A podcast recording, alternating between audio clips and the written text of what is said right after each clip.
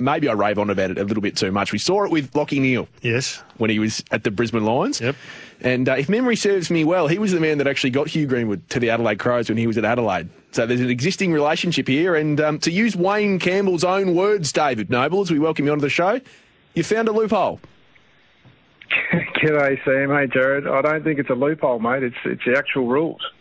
Well, I want to congratulate you, David. I think it's fantastic that you've uh, been able to add some spice to this recruiting uh, uh, part of the uh, year. Usually it's all pretty mundane stuff, but this one had a bit of intrigue. It's been described as grand theft in the in the Herald Sun. Grand larceny, Grand larceny. This yeah. is exciting stuff. But ultimately, I'm a huge fan of Hugh Greenwood. I think it's a major loss for the Gold Coast, um, and I think it, uh, despite the fact that they've uh, they've tried to enunciate uh, just how deep they are. They haven't got the depth to cover uh, the loss of Greenwood. And I think, uh, on the other hand, it's a perfect addition to your mids. Yeah, we're stoked, absolutely stoked to get Hugh and Kirsten and the family to our footy club. Jared, I've, um, I've known Hugh now for the best part of 10 years, and um, Sam's right. I put a lot of time and effort into um, into Hugh, myself and Hamish Ogilvie. Um, a fair few years ago, flew over to the States and tracked him for a long time and um, worked with him closely at Adelaide. Um, people may not know that Brisbane were pretty close to getting him um, when he went to the Gold Coast, um, apart from, you know, sort of the trade and bits and pieces. So I'd spoken to him there as well. So I think it happens, it only happens as quick as it did, Jerry, because I've got such a strong relationship mm. with you and I know him so well. I know his character. I know what he brings. You know, I love his footy. He's elite in tackling, contested ball, you know, clearances. So it's yep. a it's a great fit for our football club. So, David, did you have an idea that this might be happening some time ago? Or did, was it sort of a surprise to you that they decided to delist him and then you decided to strike? Yeah, so I think we're all in that um, scenario, Sam, at this time of year where you you know you manoeuvre the list around, and so it's not surprising. I mean, we've currently got you know Jared Polec in the same position with us. So, yep. but no, it wasn't until Friday. Um, obviously, I read the news. I didn't have any lead in before that. I read the news on Wednesday, and um, my wife actually rang me and, and sort of said, you know, um, I was at the airport on the way back to Victoria. So, and um, yeah, I rang him Friday and it escalated from there. Wait, so, so Mrs. Noble originally gave you the idea?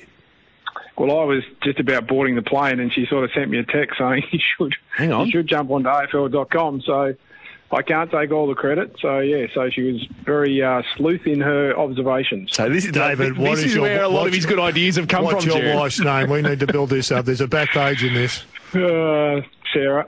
Wow, Sarah. Sarah. Wow. Super sleuth Sarah. I like yeah. it. She's uh, has, has she been part and parcel of other recruiting decisions you've made, David?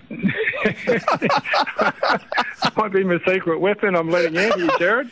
Well, well, I'm looking for this secret weapon for about five years, and now I found it. I just like the fact that Goldie was experimented with a bit more in the forward line. I think Sarah's probably worked that one only out fairly because, quickly. Only because you've been pushing that on radio every second no, day. Sarah's a big listener to this program, no doubt. But yeah, uh, look, yeah. this is just a really exciting one from the uh, bolt from the blue, if I can uh, just get a cliche out. But uh, it's really, it must be really thrilling to get a big-bodied senior midfielder who's going to support this yep. very talented group you've got coming through. I mean, you have got a really talented young group, and this is the, I think, the big loss for the Gold Coast. They have now got the similar scenario, but they've lost one of these battering rams that uh, allows them to mature a bit.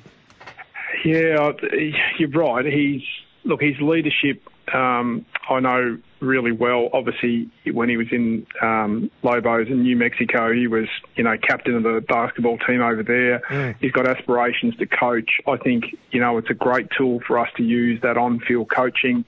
Um, I think he's got great versatility. You know, Jared to be that half forward, he can come in the mid, you can roll him to the wing. So I think, you know, the flexibility of being able to move LDU, Jy, um, Tarryn, yeah, you know, Steve O sort of through those areas and he can sort of help be a bit of that on field coach um, terrific. He's fit.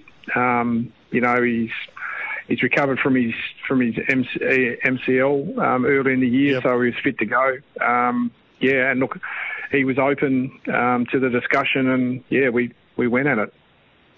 David, great to have you on. Um, it's the steal of the century so far, although the century is still quite young. Um, thanks for coming on. Good luck for pre-season.